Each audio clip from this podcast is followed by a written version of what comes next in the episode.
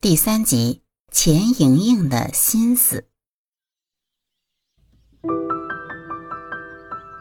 见钱老板半晌不吭声，叶禅只好问道：“钱老板，还有什么事情要吩咐的？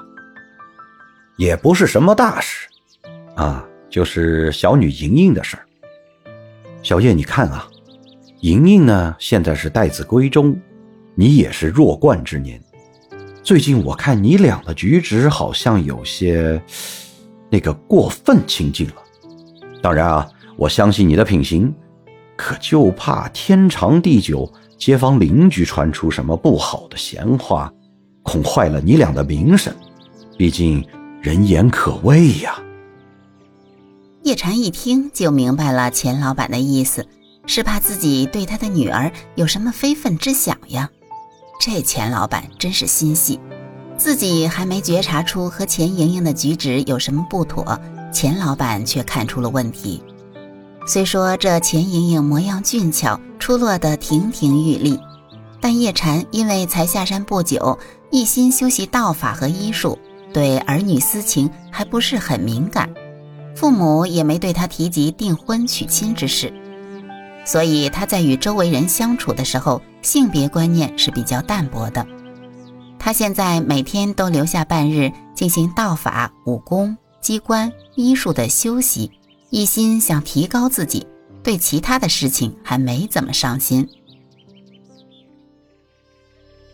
想当初，叶禅在那个叫做圣水观的道观中，跟随师傅寒来暑往，学艺十年。遵照师傅的旨意，将观中的典籍全部手抄了一遍。在下山之时，师傅除了言语叮嘱，还将那一大箱子手抄的典籍让他带下山去，要他时时研习，不要中断。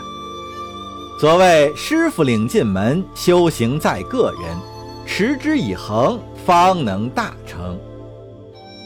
其实道教是中华文化的集大成者，它融合了儒家的忠孝仁爱、墨家的兼爱非攻等等思想，又加入了易学和阴阳学等学说，还汇入了医家、兵家、法家、纵横家的许多内容，形成了一个庞大繁杂的知识体系，足够一个人穷其一生去研究学习。在山上，叶禅跟随师傅，主要学习的是道家的医术和强身健体的武功心法，其他方面也有涉猎，但不精通。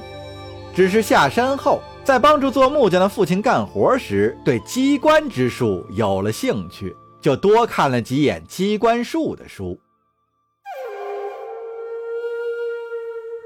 现在，叶禅的脑子里还没有放儿女私情的地方。他虽然没有远大的理想和抱负，但人生的目标是明确的，那就是提高自己的能力，去济世救人。所以他在对自己的能力感到自信之前，还没有开始考虑儿女私情。现在既然钱老板表达了他的担忧，那就给他一颗定心丸吧。想到这里，叶禅说：“钱老板，前些日子我可能疏忽了，对于和恋爱的事情，您放心。”我是有自知之明的，绝对不会和令爱有什么纠缠瓜葛的。只是钱老板，你也要和令爱说一声，毕竟都是他自己跑到钱塘来的呀。听了这话，钱老板也是颇感尴尬。事情是明摆着的，叶禅的确从没有主动搭理过自己的闺女，都是自己的闺女主动跑到人家跟前的。这要是传出去，自己的老脸还真是挂不住呀。那个叶大夫啊，听了你这话，我心里就踏实了。你既然这么通情达理，那我也就不多说了。那就预祝咱们善德堂生意兴隆，财源滚滚吧。钱老板假装放松的说道：“啊，对，生意兴隆，财源滚滚。啊，如果没什么事儿，那我就先回去了。”叶禅也随声说着：“好。”叶大夫慢走，可别忘了咱们的约定。叶禅应了一声，就转身离开了善德堂。叶禅这头算是摆平了，钱老板算是成功了一小半，剩下的一大半是需要女儿点头才能算是圆满成功。可这个女儿有点难缠，钱老板还真不知道怎么开口跟女儿说。这么说吧，钱老板在家里的地位比较尴尬，具体说就是仅比丫鬟仆人高一点儿，远在夫人和女儿之下。用他自己的话说。供着他们的吃穿，还要受着他们的气。虽说这么多年已经习惯了，但是传出去多少还是有损颜面的。晚上吃完饭后，不等人散，钱老板就开口说：“夫人，莹莹，先等会儿，呃，我有件事要说一下。”钱夫人和钱莹莹有点纳闷的看着钱老板，等着他的下文。是这样的，从今以后，莹莹你就不要有事没事的往药铺里跑了，那里也没什么你能干的事情，你就老老实实的待在家里，跟你的母亲学学女红针线这些女孩家的活计。你也老大不小了，迟早是要嫁人的，整天东跑西颠的，成什么体统？钱老板尽量用严肃的语气说着。钱莹莹一听就不乐意了：“去药铺怎么了？我又没碍着你们什么事儿，况且只是去了几次，每次我还都帮着做了不少事儿呢。”老钱，这是怎么回事？你快说明白点儿。夫人啊，你看，莹莹现在到了出阁的年纪了。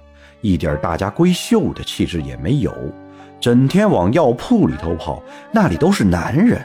你说一个女孩整天往男人堆里钻，像什么话？而且那里人多嘴杂的，如果传出什么不好的闲话，有损女儿和我们家的名声呀。以后想寻门好亲事也难呀。钱老板皱着眉头说。钱夫人看了一眼钱莹莹，莹莹，你父亲说这话有道理，你个女儿家的以后就不要到药铺钱堂去了，陪着我在家好好学学女儿家该做的事吧。啊！钱莹莹不乐意了，嘟着嘴儿说：“哪像父亲说的那样，我只是去了几次，而且也只是磨磨倒水，算个什么事儿啊？”哎，没事更好，有了事就晚了。